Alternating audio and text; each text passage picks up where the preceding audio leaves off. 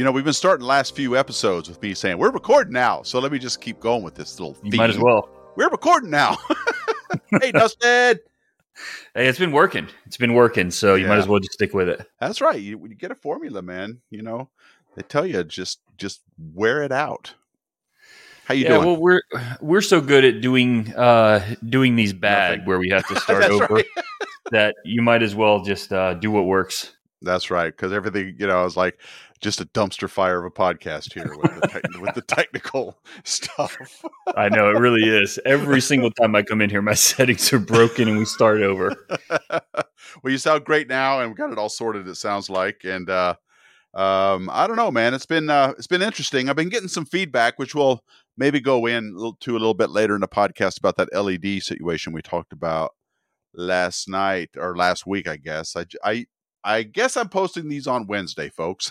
that seems to be the day when I can get it together. And then on Saturday morning, I uh, schedule it to go off on the Deep Astronomy YouTube channel. So that's our posting schedule, at least for now, until it doesn't work anymore. Um, so Wednesdays for Spotify, Apple Podcasts, all that stuff, Google Podcasts, and Saturday for the YouTube version. A lot of people seem to like to uh, watch the video there. So that's our updated schedule. And so, well, what have you been up to since last time we talked, Dustin? Well, I'm gonna I'm gonna say something that's gonna be a bunch of people message me. I know for sure they might even message you.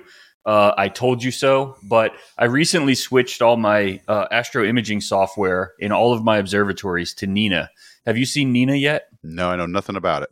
Nina stands for something nighttime imaging I think the in is supposed to be like and. I think that's what it is, like nighttime nighttime imaging and in astronomy. Oh, or like D and D is D. Maybe in D. in astronomy, yeah. yeah, which would make a lot more sense. nighttime imaging in astronomy, but um, yeah, I mean the the program is insane. I mean you've seen you've seen my other programs. You've seen what I use with uh, mm-hmm. uh, the the full automation, and basically yeah. I had to use a bunch of different programs together. Um, where it was like CCD Autopilot, CCD Navigator. I was using the SkyX for control and uh, PHD for guiding and all this stuff. But Nina is a free download that has um, basically all of that stuff built in. It has telescope control, you know, guiding. You can connect directly to PHD if you want. Um, you know, the planetarium software, everything. And people have been telling me for a really long time there's this insane, innovative, um, you know, open source software, but downloading it has completely changed the way I've been imaging. And man, it's it's an incredible program. So for people that haven't tried it, it's definitely worth checking out. It's free program, um, and there's a bunch of free downloads and things you can upgrade for it. You know, but um, it's been it's been really incredible seeing you know what the community has built into it and all these new features for full automation. I mean, it's the type of thing you're like, click it to run and go to bed, man. How do you enter uh, observing programs? Is it yeah. a text file? Is it a log? What What do you do? Is it a text file?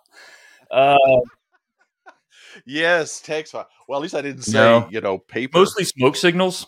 Smoke signals. yeah. text file. I love you, Tony. You're so yeah, old. Yeah. no, it's it's uh.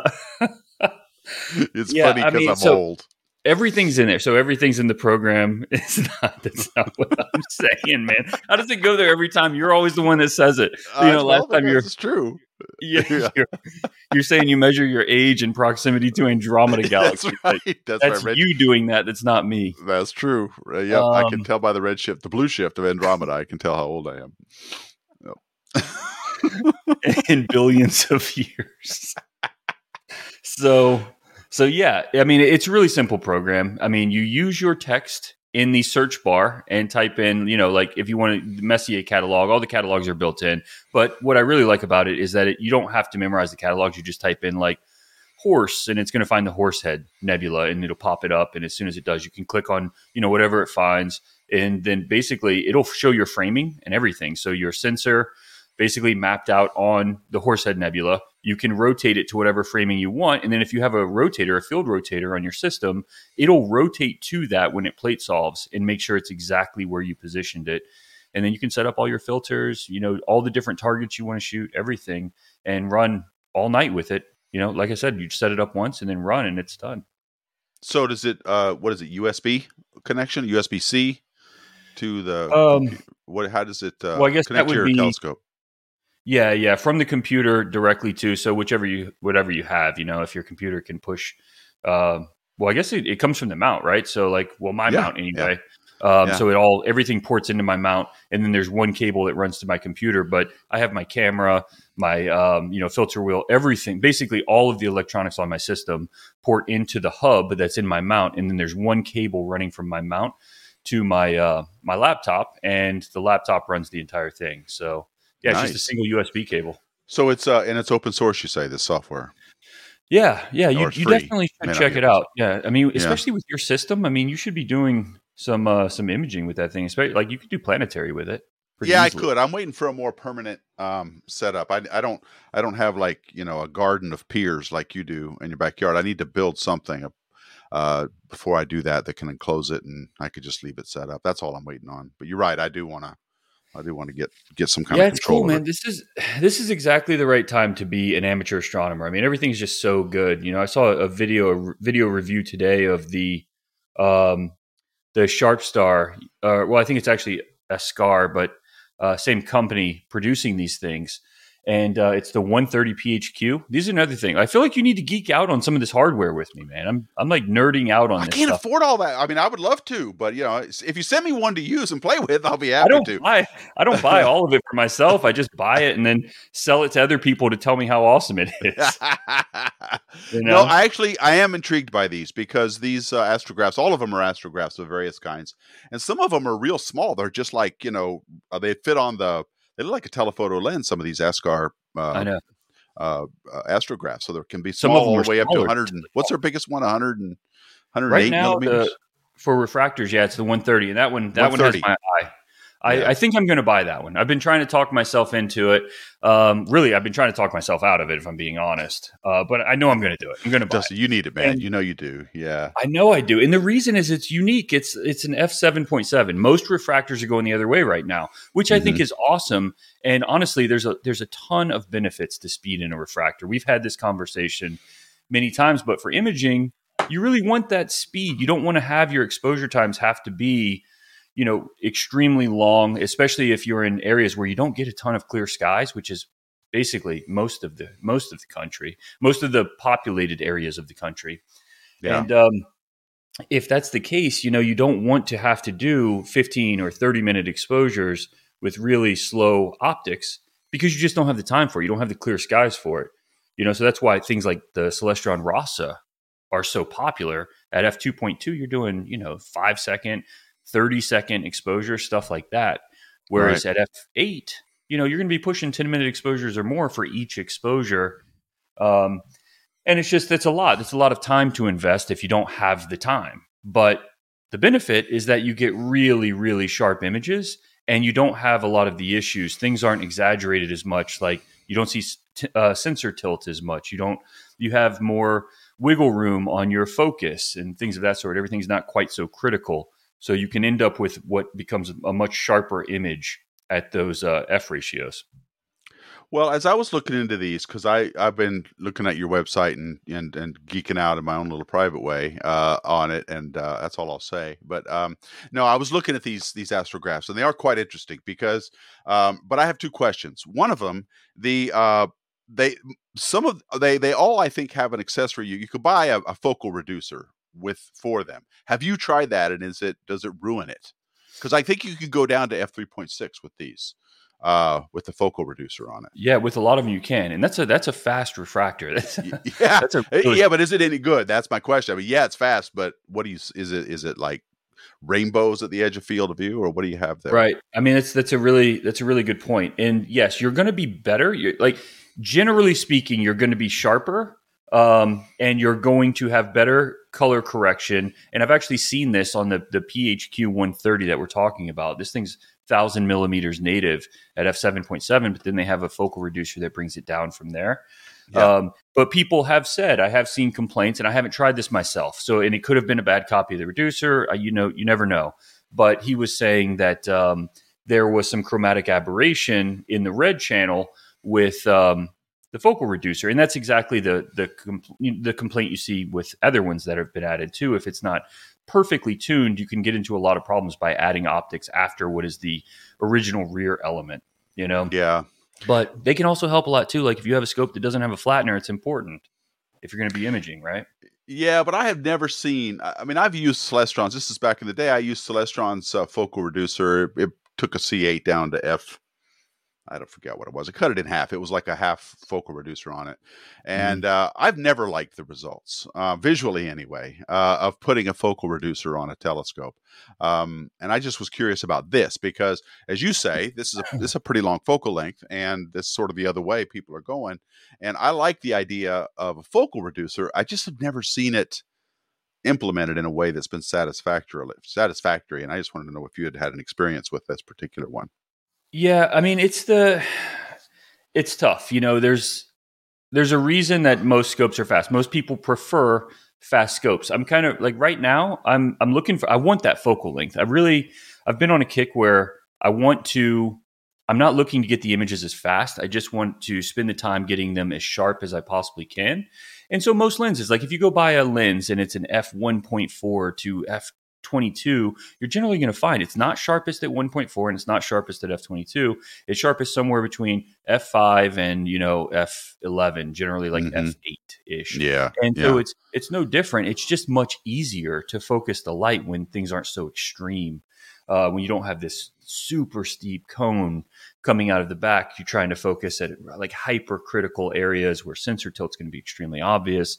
Yeah. And then everything else is magnified. Like all the issues with even filters, filters become hard to use. You know, beyond f2.8, you can't even use three nanometer filters because they shift. And so they'll shift out of band. So you have to literally buy pre-shifted filters, or you should. You know, we sell like the the triad that way, pre-shifted for super fast telescopes so that it doesn't shift out of bandpass because everything becomes more complicated when you get too fast. So generally that F3, you know, 3.8 like you mentioned to F7, those are really safe territories. That those areas because they've been done so much have been pretty perfected. I didn't realize that. So with the triad filter you had to pre uh, shift as you called it, but you just got to kind of know what's going to happen with the wavelengths at these shorter focal lengths. Yeah, if it like let's yeah. say it's hydrogen, if you're looking for specific specifically hydrogen, when it comes in and uh, you know at that steep an angle through the refraction, it's going to miss hydrogen because you're talking about three nanometers. You don't have very much room there. There's not much wiggle room, and yeah. so if you even if you shift, let's say you know slightly, you know four, you missed, and so you're not going to see uh, what you were after with. You're going to get only a very small percentage of the hydrogen that you were after instead of getting, you know, all of the hydrogen coming through the bandpass that you have open. And so what we do instead is we shift the opening to where we know the hydrogen will be, right? Like we or where we shift the filter to where it's actually going to be on the hydrogen, I should say. Yeah. Yeah.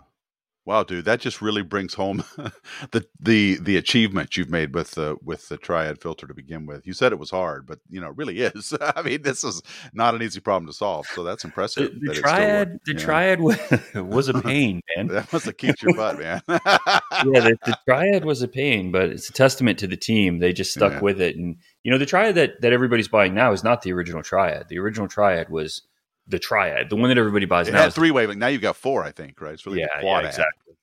yeah, yeah, but that sounds weird. A, a, quad, right? It really is. but um, but yeah, it was not an easy thing to develop, and we messed up a lot. I mean, we threw a lot of filters away trying to make that thing, so it was not a cheap sure. development. But once it was out, it was a game changer, and that's why people wanted it for things like the Rasa. I mean, imagine that thing on an f2 11 inch scope. You know, it's just mm. it's nuts. Yeah. Okay, well that was okay. So that was my first question about these astrographs was the the the field reducer. I wanted to know about if you had used the focal reducer that's available as an accessory. It doesn't. Do. It doesn't come with it. But the second question I have about these things is these are basically Apos with a field flattener stuck inside. And and is it really that difficult. I mean, and the main advantage to having it in the optical train right forward of the focuser is so you don't have to deal with this thing called back focus, which is just a pre-focus setting. You have to know if you put your field flattener on the other side of the focuser. And so my question is, is it really that much better to have it already installed in the optical tube than it is to just get your own apo and put a field flattener on the other end? Most of us are pretty good at figuring out what the mm-hmm. optics need to perform. So a back focus is not that onerous. I don't think. No, no. What's your not, thoughts? Well, it's not fun. It's not fun to calculate. You know. Um, speak for yourself, man. I do it. I, am doing it right now. I'm calculating back focus. I, I figured you were, um, but but yeah, it's not that bad. I agree with you, and I mean we've done it so many times now that it's just one of those things that you know you don't think about very much anymore.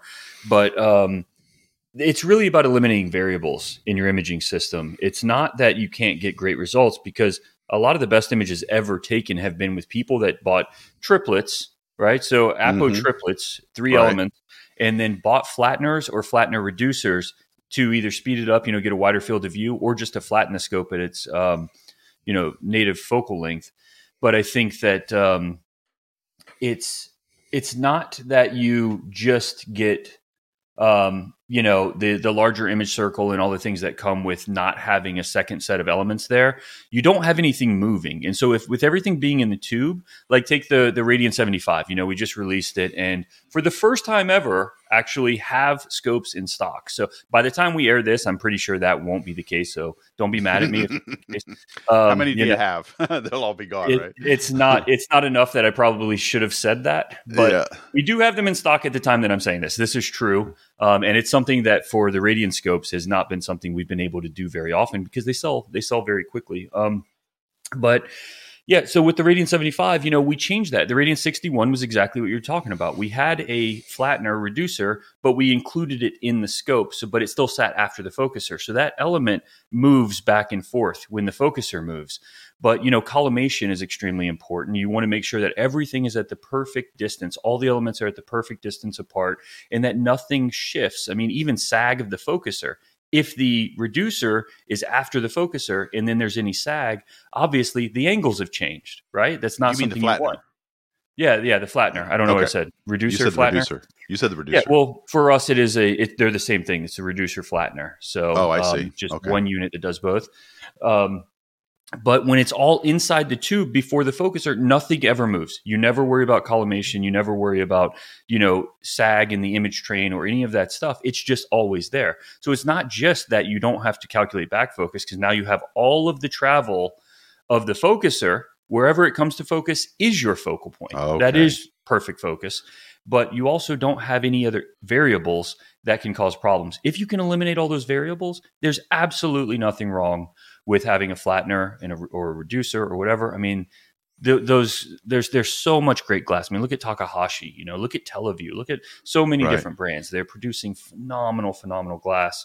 Um, but if I can use something native without it, I'm going to. If I can get an astrograph that already has it included in the tube. In fact, one of the I just posted a Pleiades image and it was shot with the Televue 127 IS, and that's one of my favorite scopes of all time. I mean, that scope is my baby, and um, and you know that's one of it's a Petzval. It's got the flattener reducer built into it, so there's nothing moving past the focuser. Okay, you sold me on that because it doesn't.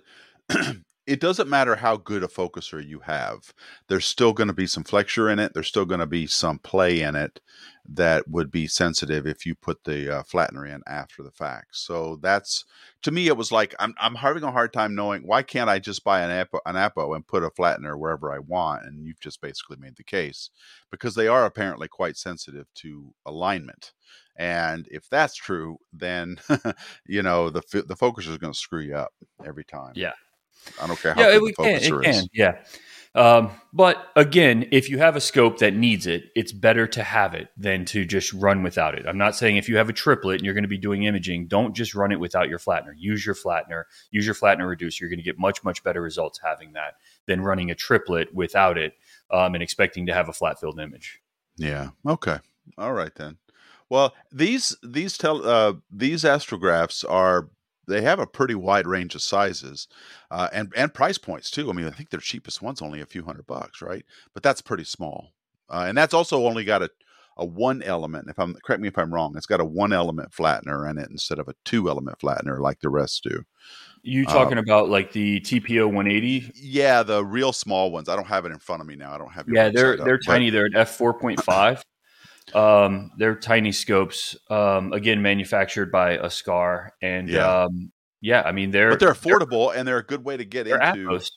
Yeah, yeah, they're they're Apo scopes, and people are taking people have taken multiple apods with those things. But yes, they are small. The thing can fit in your pocket. Yeah, literally, yeah, really, literally. That's what I, I, wouldn't mind one of them. I like I like things that are that are easy to use and cheap, so and good and quality. So that would be something I'd be interested in. But they only have four elements instead of five, um, like the bigger ones do. It just doesn't need it. It doesn't yeah. need it for for what it is, as wide field as it is, and it's um you know it's what it's meant to do is just tear down like really big chunks of sky. You use yeah. that when you you want to use like camera lens focal length, not really you know telescope focal length, um, so that you can see all of Cygnus, you know, yeah. or something like that, where you can get these big chunks of sky. Um, and that's what people are doing. They're stitching together, you know, entire constellation images with these really small telescopes that you can pull the focal length way back on. But when the focal length is pulled that far back, a lot of the issues that come up with imaging you don't really have because you don't have the magnification. That's right. Yeah, we talked about that. Magnification is hard. Wide yeah. field of views uh, are really quite forgiving. so, so you could get away with a lot. You get bad tracking. Uh, you don't need any tracking in some cases if you just do a few second or maybe you have what is about a couple minutes. You don't really need much tracking if you're just doing really super wide field stuff. So, um, yeah, you get away with a lot. Bray Bray, Fo, uh, Bray Falls took an image recently. So Astro Falls on all the social channels. He took an image recently, untracked. That was mind blowing, you know. And so like people are people are definitely pushing the boundaries, even with that, even with just taking really really short exposures and then combining them all together in the software. Untracked. So astrographs seem to be coming of age now. Um, I've never talked so much about them ever because usually they just weren't available, or at least you had to do it, you know, where adding your own field flattener to the end of an Apo. But sounds like they're coming. What? Why is that? Is it just because uh, manufacturing techniques have gotten such and glass quality has gotten such that you can do these at a at scale? How come? Well, the you know we, we, say this every every podcast, but the quality of the equipment that's out now. I mean, even people that were doing the hobby ten years ago, if they came back to the hobby now, they they'd look at it and they'd just be like, "This is a different hobby." The yeah. equipment is just so much better; it's not even comparable. Yeah, but why? Um, why do you think that is? Is it because of just I mean, we just know more. We got better. We got better glass manufacturing techniques. We can make a we can make a high quality lens faster and cheaper. It's a combination of things. The hobby has grown for one thing, which supports innovation. If you have a lot of people doing it, then the businesses get supported. They have, you know, the financial support to go out and innovate because innovation costs money. It, you know, it costs money to go out and make the triad filter. You can't just yeah. do it on a whim. You have to have a support structure somewhere else that can bring, you know, at least the capital in that you can try to take some risk and innovate. And all of the most innovative companies are doing that. They're spending money to go out there and push the boundaries. But um, you know, that's happening not just by telescope companies, but you know, the cameras are the thing that have, I think have taken the biggest leap. The cameras are just so unbelievably good anymore that you know it's like a cheat code, man. It's like you got this insane 60 megapixel camera that just captures any and everything you pointed at in such high resolution detail. Just you know, and then the the AI software packages like Russell Croman released uh, recently something called BlurXTerminator. Um, I mean, that's completely changed the game for everyone. But it's just all these things happening at at once, and I think it's because the hobby in general has grown. And I I was saying this when we first bought OPT. I um, I was talking to some of the manufacturers about visual, you know, same conversation you and I have had about visual versus, which was always the conversation, mm-hmm. um, astrophotography. And I thought, that's still, you know, by the way, that's still our most listened to podcast episode. Maybe it's a really interesting question because if you love this stuff, you love both. It's yeah. hard not to love both. You know, how can you love looking at the night sky but not love looking at the night sky? so it's just different so, ways, right? Yeah, yeah, yeah, You're gonna love both. Um, but I always thought, and it's it's happening now that astrophotography would win out for the mass market. I say mass market in quotes, right? But um, because this is hard, yeah. astroimaging, it, there's a learning curve at least. But um, the reason is because it's a shareable experience. It's a more shareable experience. Like if we go out and we look through telescopes together, I can tell you what I saw. And I can go the next day and I can tell the people I see what I saw, but I have to describe it. And the best view they get is what I can describe. If we go out and we take photos, we can show exactly what we saw to everybody with evergreen content that we post online. And now everybody's seeing it even when we're sleeping. Yeah. You know, and that's why it builds communities. That's why um, it's become it's gotten so much traction and it's it's grown the hobby exp- exponentially because it's a shareable experience with evergreen content. So two things converge then, it sounds like, to make these telescopes and to make the the hobby as, as good as it is. One is social media has allowed everybody to share their experience with everybody more easily uh, than ever before. Before you had to like watch a few imagers in Sky and Telescope magazine or something or astronomy magazine and get their and and kind of live vicariously through them. Now anybody can share with anybody else. So that's one thing. Another, which has grown the hobby, and another is that once they decide, oh, that's kind of cool. I see maybe uh, Bray Falls's uh, images on Instagram. They could go, oh, I, I think I'd like to try to do that. That barrier to entry is so low now. They can go buy a halfway decent telescope for under a thousand dollars to do reasonable results. That happens to be good enough. They may not be excellent, but they're good enough that allow that hook them so that they want to do more, they want to learn more about it, they want to get better, they want to get better equipment over time, and that ends up uh, being more uh, it grows the market for telescopes for sure which as you point out all of this combined then lends itself to innovation. So a company like opt can can spend some money on development on a on a radiant filter or a, a new apo that they're in, introducing uh, and even you know companies like Televue and all these other places they can also uh, innovate and and I would say another component that we didn't mention is materials. Material science has probably has made so many advances, not just in optics, but in just about everything. You've got carbon fiber um, mm-hmm. uh, tripods now, and and a lot of Kevlar stuff that when that was, was developed, and so a lot of material science has also carbon kept fiber, pace with optics.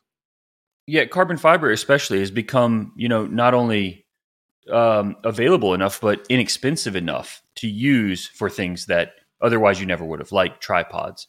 Before, yeah. you know, it would have been so expensive you never would have considered it. It had to be in something like a like like an airplane or something really expensive sure. that you no, you know right. you really needed it. But now it's like, yeah, let's throw it in a tripod. Why not? It's cheap enough. Or, we can do it they're making optical tube assemblies out of with That's with uh, with uh, carbon fiber tubes. So which is really great because it's thermally stable, right? Yeah, so way better than metal.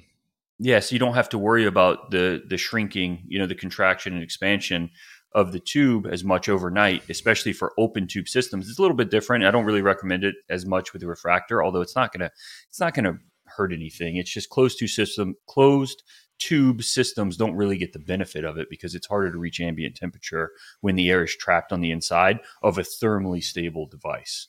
Oh, I didn't right? think of that. I had, I used one of those. What was it? Stellarvue. It was a four inch refractor. They they make carbon fiber tubes. That was pretty nice. I don't remember that, but, but it's possible. Yeah, I see what you're saying though. It's if it's already if it's not, you know, there's not a lot of tube currents going on already, then it's going to take longer. I think is that what you're saying? Yeah. Well, I mean, yeah, I was in an event and I heard Vic Vic Maris is the owner of Stellarvue, and I heard him tell people that were asking that specific question: Why do you use carbon fiber tubes? And he said because they're sexy. That's it. Like it's not because it gives you any advantage. It's just well, they're lightweight. Looks, they're lighter. I'm sorry, they're much lighter than a metal tube. I mean, how heavy is how heavy is your four inch refractor? Would oh, shave? I don't remember. Yeah, yeah, not not a lot. Right? Yeah. it's not yeah. it's not a hundred pound difference. And no. so uh, that's true. you know, it's, it's not going to be the difference in whether or not you're going to carry it around. So, um, yeah, I mean, it's there. You know, there's a lot of stuff that's happened, but I, I really do think it all comes back to that positive feedback loop that's been developed, or, or you know, maybe a flywheel is a better example. Like, you know, you've got more people doing the hobby, and more people means there's going to be more photos.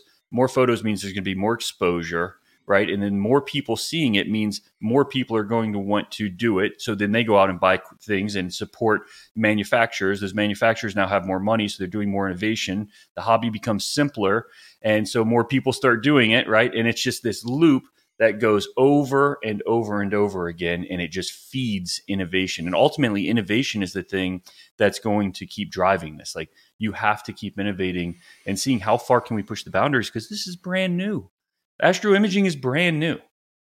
You know, we forget that because there's so we see it like we're we're in it all day every day, but this stuff is like especially at the the hobbyist level, this is stuff that's been happening only in the generations alive lifetime. You know. Yeah. I suppose. Yeah, I suppose you're right. I mean, it it isn't old as a as an activity, but it is old on that level. I suppose, or it's new on that level. I mean, I suppose you're right. Yeah.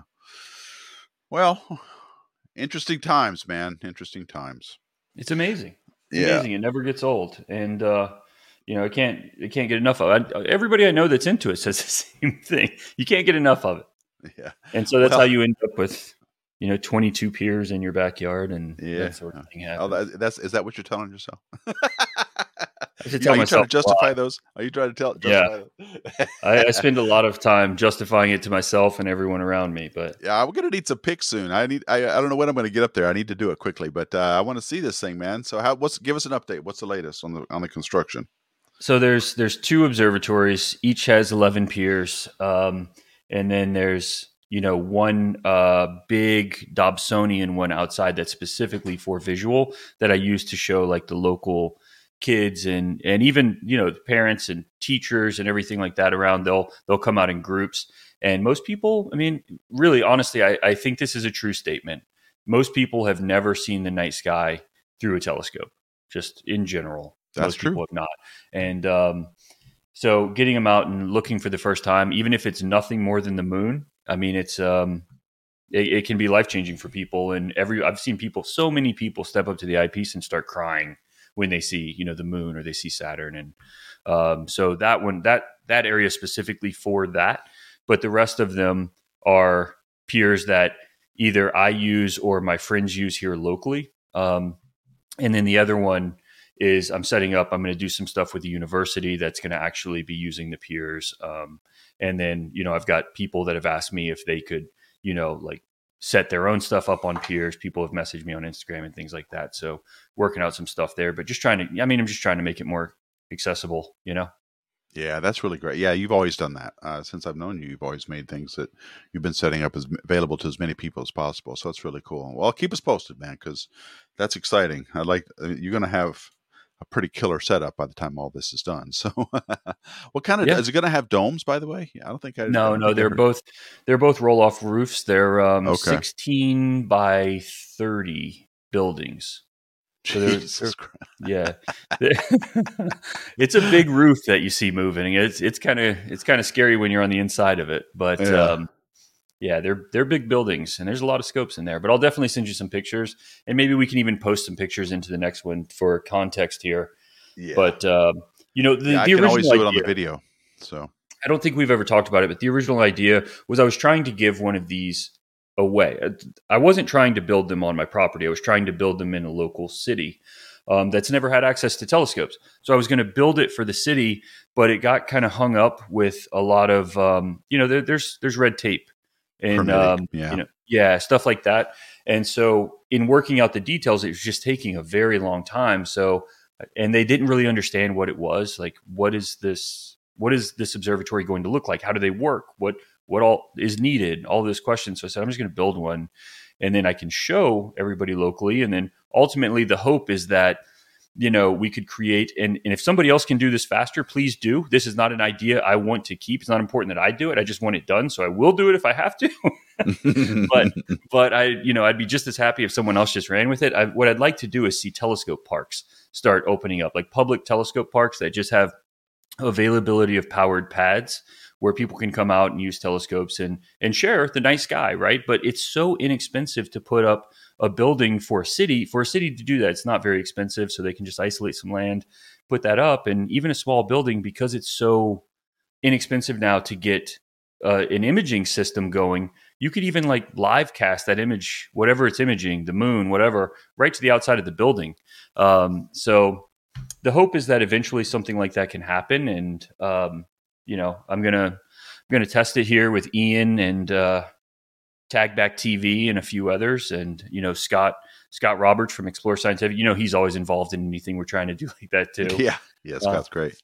Yeah, he came down and saw the area, but um, yeah, the idea is just like how do we get this stuff more available and have more people have access to it because the other side of it is kids don't know that this stuff exists and this is a major major career path for people i just saw one of the news stations said that in 2030 it's going to be like one of the top um, top industries for hiring high paying jobs in the world is going to be uh, space and space technology. You know, with all the things changing with space domain awareness, and obviously rocket launches are happening like every five seconds now. And so, well, uh, I can speak from personal experience on the astronomy part. It has been a a an employees market uh, since the nineteen early ni- early 1990s. Uh, there's always jobs that go unfilled in observatories and at universities, uh, particularly in the realm of non PhD level jobs. So uh, right. if you could, yeah, exactly. if you can program things or if you can build things, uh, whether you, you, know they call them software engineers, that's what I was. And but there's also you, mechanical engineers and and electronics engineers, computer engineers. All of this stuff is always. Uh, you look at the AAS job reg- register and you can see what I'm talking about. There's always jobs that have been there for a long time unfilled. It is it has been a very strong job market.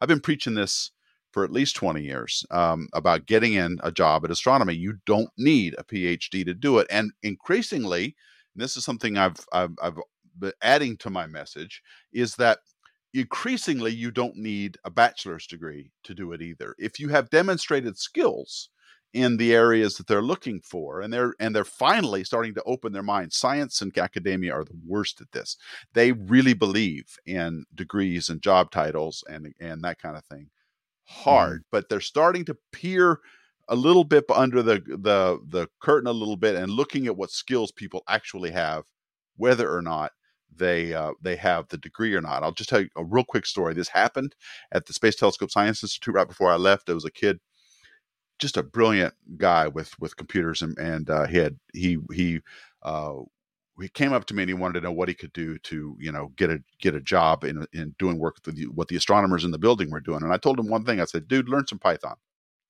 learn python write some code help the astronomers debug their own code and um, and even offer to help write it and he got a job as a uh, as at a, in a position as RIA, RIA they called him research uh, I forgot what the I is, something uh, assistant.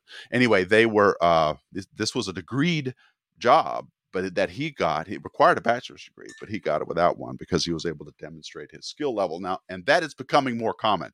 This is at Space Telescope Science Institute, a very academia oriented place. Uh, so to, to say that's pretty remarkable. And I think universities will be the last one to jump on this bandwagon, but they will. So um, if you're wanting to get a job in astronomy, it is it's been a bet the best time for that in for in 20 years and it's not going away no, it's um, it's going to be increasingly so. so. The and, um, go ahead. And I'm just going to say, and that doesn't even include the stuff you were talking about with with space science and aerospace uh, jobs at SpaceX or Aerojet Rocketdyne. All these companies are coming on board now, wanting to build their own rockets and satellites. They need engineers, and and they are private companies who are a little more open to looking at what you can do versus what you can you know what what education and degrees you've got. So some even things as simple as telescope operators, telescope installers. This stuff is going to be it's going to be needed, and it's going to be needed uh, in mass. There's, there's mm-hmm. going to be a mm-hmm. lot of it, right? So um, I think it's it's a really good time for people that love this stuff. But the problem is we don't have enough people that know about it. That I think the people would fall in love with it. Uh, many do, but you have to be exposed to it at some point first. And there, there are jobs beyond that too. I mean, look at Kat Machin. She created um, an incredible career from just painting space.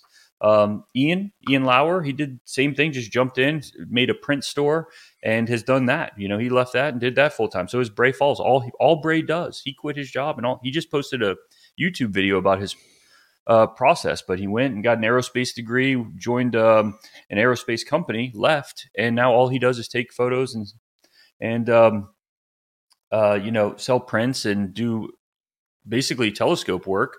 And uh, you know, he's he's much happier now and making more than he was with his degree. So I agree. There's going to be a ton of opportunity, and it seems to be that the more specific a job requirement, the less that um, degrees, in many cases, not all cases, obviously there's some that this doesn't apply at all.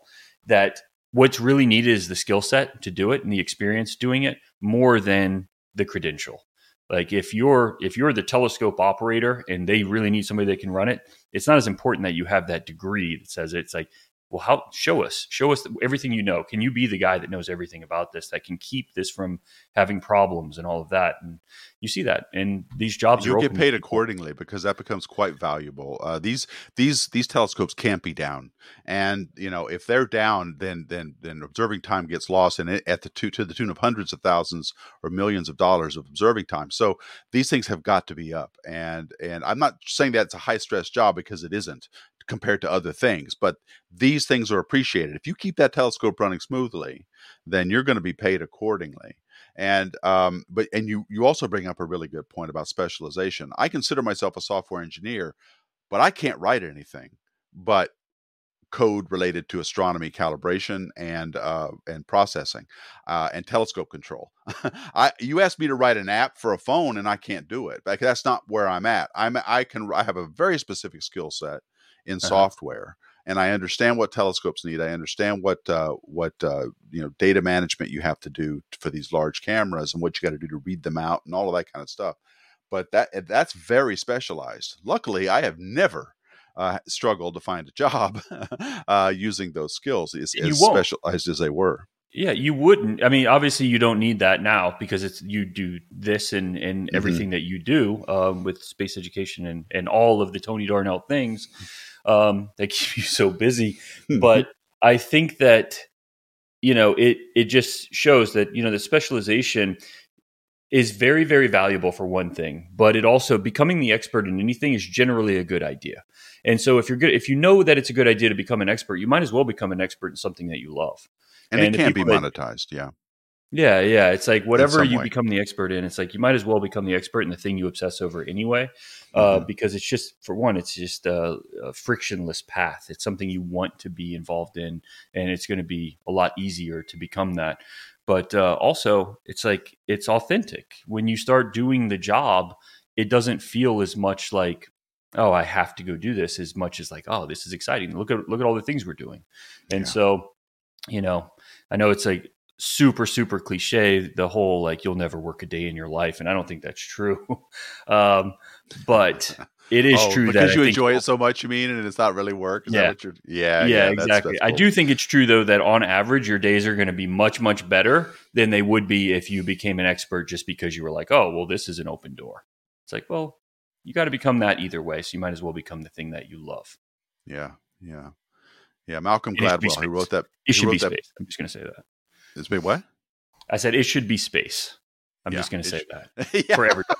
no bias or anything. Yeah, yeah, yeah. I, uh, Malcolm Gladwell. Uh, he's the guy that coined the term tipping point, and he he says it takes ten thousand hours um, to become an expert in something, um, and uh, that seems about right to me. But it's worth it, and we live in a time when sharing it and other people uh, and being able to monetize it are also just as in the same way we were talking about amateur astronomy. I mean, it doesn't get more specialized than taking images of the night sky. That's pretty specialized activity. To become an expert at that, you get a lot of people looking at over your shoulder and what you're doing and loving it. Um, I, re- I, re- I remember being mesmerized on Twitch watching a a guy repair watches. Um, on uh, just mm-hmm. that's all he did was just repair watches. Watching an expert do what they're good at is enthralling, in my opinion. So I mean, it's just really there's is. lots of ways to sh- to share that stuff. Um, but yeah, uh, yeah, yeah. Watching well, listen, an expert express their passion about anything, anything, is fascinating. You yeah. know, and so um, no, I, I totally agree. Yeah, watching a guy talk about monarch butterflies uh, on tel on the television. I was watching a show about monarch butterflies, and and the guy all he somewhere in the Midwest, and all he does is chart their their migratory path. The guy was nuts for mon for uh, monarch butterflies, but it was cool. I mean, I was like listening to him. He knew a lot about these about these butterflies, and and I just don't think there's an area to. I mean, I don't know. Maybe thumbtacks aren't very interesting. But you know, I, am trying to figure out an area where what you could be an expert on something and it'd be kind I of. I bet boring. if somebody knew everything there is to know about them and started breaking it down, I'd be glued to the screen. Like that. maybe, what? maybe I can't imagine why I would, but maybe yeah. I would. I mean, you know, you know, I uh, I had a.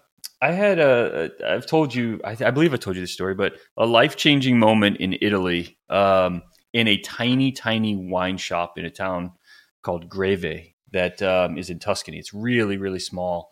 But um, there's this little wine shop there, and I walked in, and the guy was obsessed. When I say obsessed, I mean he lived for wine, like absolutely lived for it. And um, when we walked in, he started telling us about it. And, and I asked a really simple question. I was like, hey, you know, I don't really know much about wine because I, I, know nothing about wine, but um, what's what should we try? What's good here? What should I buy? And he went into this spiel. He started telling me, it started with, he's like, let's start with 2014. Let me tell you about the summer. He's like, you wouldn't believe the rains that came down on these grapes in 2014. And and he's just like the way he talked about it, I was just like, oh my God, man, I don't talk about anything in my life that way. And that yeah. was this was before, you know, before tele before I was into telescopes and um, astronomy. But it was one of the things. It was probably the catalyst that changed the direction, you know, because I left the career I had before and just was like, oh, telescope's what I do now. That's it. Yeah, I'm going to be yeah. the guy that talks about grapes that way. Like I'm yeah. going to find those things and and talk about them that way, you know. And uh, it's awesome because when you hear somebody talk with that much passion about anything, it's just you know you can see that people get consumed with something with just like this love and passion for it, and uh, yeah. there's nothing about it that can be negative. I had an experience very similar to that at Glengoyne, which is a Scotch distillery right outside of Glasgow, and the guy was like that, you know, talking about its water, you know, the water source, oh yeah, and everything else, and it was like uh, right. was, he was that way about Scotch. Mm-hmm. So, um, yeah, I mean, it's I don't know, it just um, I, I guess the point here, folks, is you know, don't be afraid. Just you know, if something interests you, no matter how arcane, get into it, dive in, man. I mean, I, I don't see that being a, a risk. You know, at some point you're going to be it's it's going to pay off. All these things do, as long as you care about it, as long as it matters and to you. Put it on Twitch, and Tony and I will uh, will stare at you like fixing watches yeah, dude, it was really. I mean, I spent. I know exactly what you're talking about. I was watching it an hour, but the guy was working on a watch, and and it oh, was. Oh, I've just, spent at least an hour. Probably, yeah, probably more. Just like staring at that that guy fixing watches, all close up too. It's like he's zoomed in on the yeah. on the watch and talking about all the different little gears. Yeah, it's it's incredible. Yeah, it's amazing stuff. So I watched the donut shop operator for over an hour you know right really? yeah it's like it was after it was back when i was doing a lot of twitch streaming afterwards i flipped through and somebody in the, the chat was like hey we should go watch i don't remember what it was donut express or something like that yeah and so i went over there just to see what it was i'm like i'm not going to watch a donut shop and I got over there, and this guy's like talking to the camera, and he's making donuts, you know. and I was just like, "This is incredible." Yeah, it's yeah. I mean, it's it's a weird world we live in, but we really get to look at other people in ways we never did, we never could before. That's a good and a bad thing, I suppose. But um, yeah.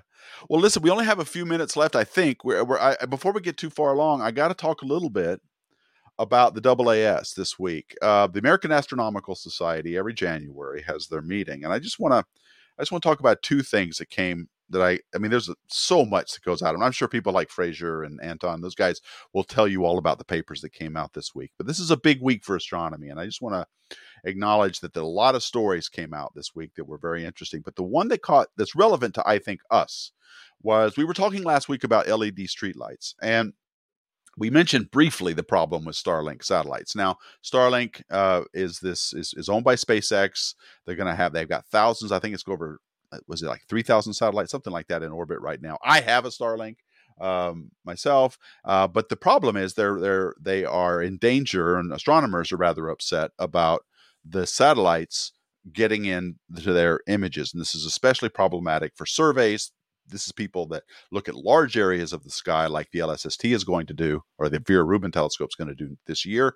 Uh, look at the entire sky several times a week. Well, in the dusk and tw- and the dawn hours, the twilights of both sides of those of the day, uh, are particularly susceptible to Starlink satellites being reflective because of the geometry of it. And so, what was announced this week was that the uh, National Science Foundation, which is an operator of the in the United States of almost all of the ground-based professional telescopes, um, and SpaceX have reached a, an agreement about uh, what they did was uh, the FCC had authorized Star uh, SpaceX to launch something like 16,000 satellites. It gave them permission to do that. Well, the National Science Foundation uh, appealed that decision, as did the Dark Sky Association, which we also talked about last week. Mm-hmm. And the uh, the National Science Foundation uh, and the uh, FCC gave the approval to SpaceX on the condition to launch these extra satellites, on the condition that they work out an agreement with the National Science Foundation. and they've they've reached that agreement, and the agreement is as follows: SpaceX has agreed to keep, make to take steps necessary to keep their satellites below magnitude seven in terms of reflectivity. Whether that means paint or readjustment of solar panels, I don't know, but they they've agreed to do it. In addition, um, they've also agreed to remove their satellites from a list of satellites that, um, when they pass overhead, ground-based observatories. Let me back up. Ground-based observatories in the, around the world have a list of satellites they must consult before they turn on their adaptive optic systems, and they do. They turn the, these systems involve shining a very bright green laser straight overhead so that they can um, their adaptive optic systems can work. They it puts a, a, a, bright star right above them so that they can their adaptive optic systems can measure the wavefront of the atmosphere and correct for it. That's how adaptive optic systems work. Well, they have to turn that off. They have to consult a list of where they're going to observe every night, and they have to turn it off if a certain satellite is about to pass by so that they don't damage the optics on that satellite. Makes sense. Um, they don't want to mess up, like, say, a ground observing satellite or whatever it is. So they have to consult this list. Well, SpaceX has determined that they don't need to do that. They did before, which was onerous because there's so many of them. And but they determined that those lasers are not going to hurt their satellites, and so they don't need to they they they don't need to be on the list of things to consult when they fire up their adaptive optic systems. So that's, that was the agreement they reached. But the story's not over because the International Dark Sky Association uh, has also put taken them to court and uh, SpaceX to court. Now, as far as the FCC is concerned, these licenses are okay because the agreement between the National Science Foundation and SpaceX has been reached. They're fine. SpaceX has the go ahead now to build and deploy more satellites. But the International Dark Sky Association has taken them to court, also appealing uh, appealing that decision by the FCC with a lot more. They, they actually want to um, put a lot more constraints on the uh, uh, the the satellites that are launched and, and everything else, and they're basically trying to ba- stop it, uh, stop them from launching more any more satellites at all. Which I don't think is going to work, but it it is going towards the courts and that's still in progress. So that was one update that came out this week uh, at the uh, AAS meeting. And the other, and I don't know if I'll go into it too much here, but in our in our we're back episode, the one where Dustin and I started talking about, you know, we're back, and one of the first things we talked about was the JWST deep field that it took, and it had found in that deep field just I think it was like thousands, tens of thousands more galaxies um, than they should have found in the early universe, right? They were these, all these red dots that signified early galaxies. Well, there were a lot of problems with that deep field. The first one was that there were so many galaxies in the early universe, and the second was that they were so highly developed. They were very clear spiral galaxies, and how could that could have ha- how could that could how could that have happened so early in the universe? Well, uh, turns out that the, the, the, the number of those galaxies is probably going to be cut down dramatically. There simply cannot be that many galaxies at that redshift um, at that time in the universe. Otherwise, if there are really that many galaxies that early, we're talking 380 million years after the Big Bang. This is way earlier than what Hubble could see, which was about 500 million years after the Big Bang. So they so JWST's looked further back, saw way more galaxies than it should have, and that it turns out that JWST can fix this problem, and they are looking into it right now. There's a lot of reasons that a galaxy can appear red, um, but all of these redshifts that were reported in that deep field were the result of something called photometric redshift. And basically, all photometric redshift is is you estimate, you look at a galaxy, at a certain filter, red, let's say, and it's really bright in the red. But then you look at it again in green, it's not so bright. You look at it in blue, you can, you can hardly see it at all. So the galaxy, most of the galaxy's wavelengths are coming out of the red filter, it, and at the certain wavelength, and running some models and doing some math, they can decide on eh, it could they can estimate a redshift for that.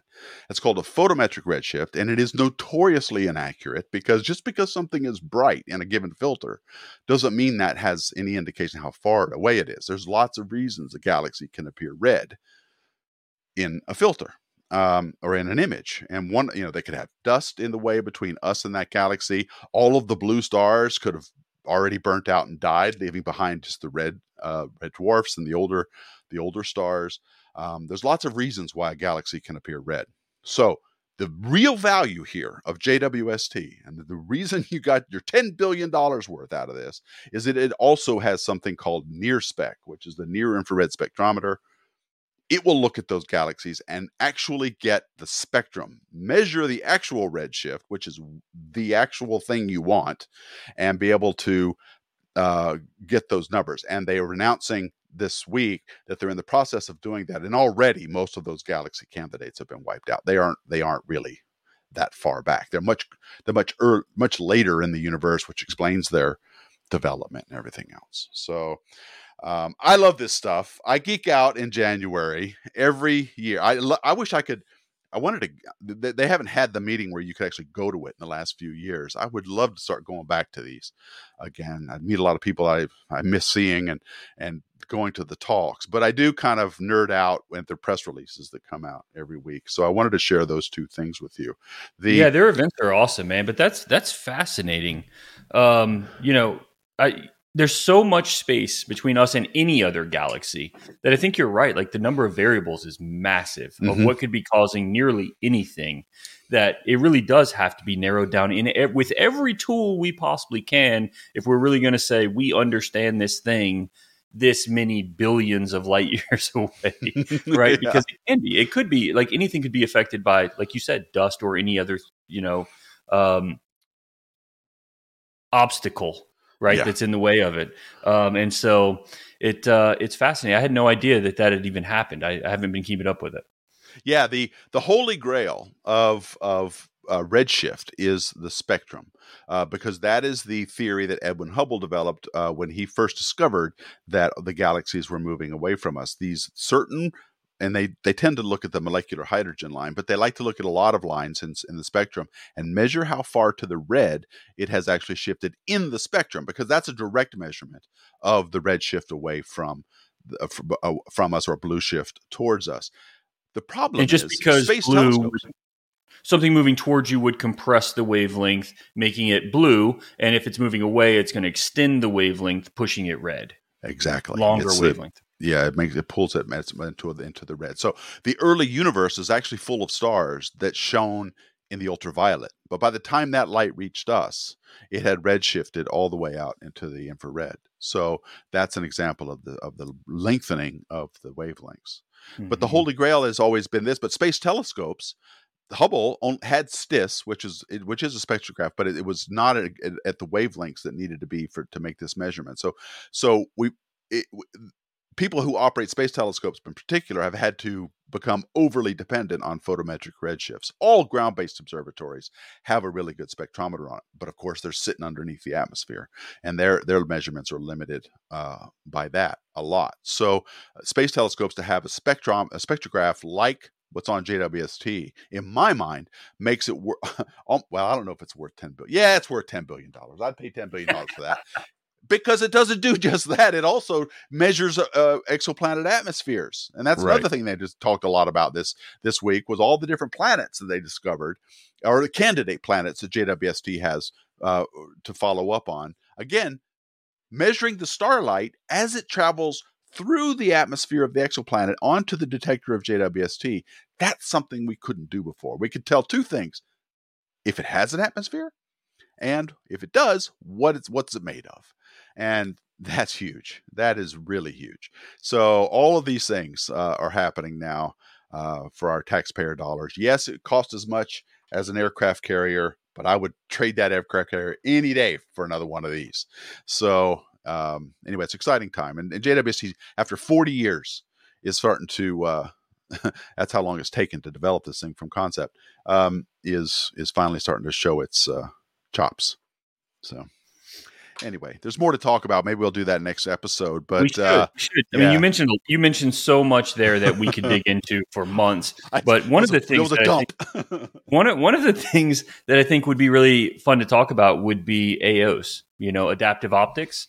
Oh yeah. Um, because there's there's even adaptive optics now for like PlaneWaves, things like that. So um, you know, and they're they're I'd claiming yeah, thousand hertz correction. So it's uh that's serious. That's are um, they commercially available to people who own a PlaneWave? Is that what you're saying? Or are they an option on a plane next wave? Week?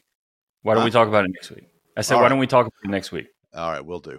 All right, yeah. folks. It's pretty exciting. Well, yeah, this is a this is a Friday. I'm going to be posting this on a Wednesday. If you're listening to this now, thinking you're going to get a Radian, nope. they might they might still yeah they might still be available on the site. check it out. Definitely optcorp.com. That's their website. And uh and uh yeah, definitely. Well, you could you could order one and then it gets on a, a list, right? You'll get yeah. The, the, next ones are already coming, yeah. um, but but yeah, yeah. it uh, it takes a while in between to, Lead to have the next on these. Yeah. Yeah. Okay. Yeah, Radian's a popular. It's a popular telescope, man. I mean, it's designed specifically for imaging, and uh, it makes it makes life easy. So, you know, they they generally sell out pretty fast. Makes life easy. Amateur does. astronomers, just you guys just don't know how good you have it. And my day. All right, let's stop there. All right, guys, All right. thank you so much for listening. I'm Tony Darnell. Dustin Gibson's on the other end. We'll see you guys next week. Thank you for watching slash listening. I love you, man. And as always, keep looking up.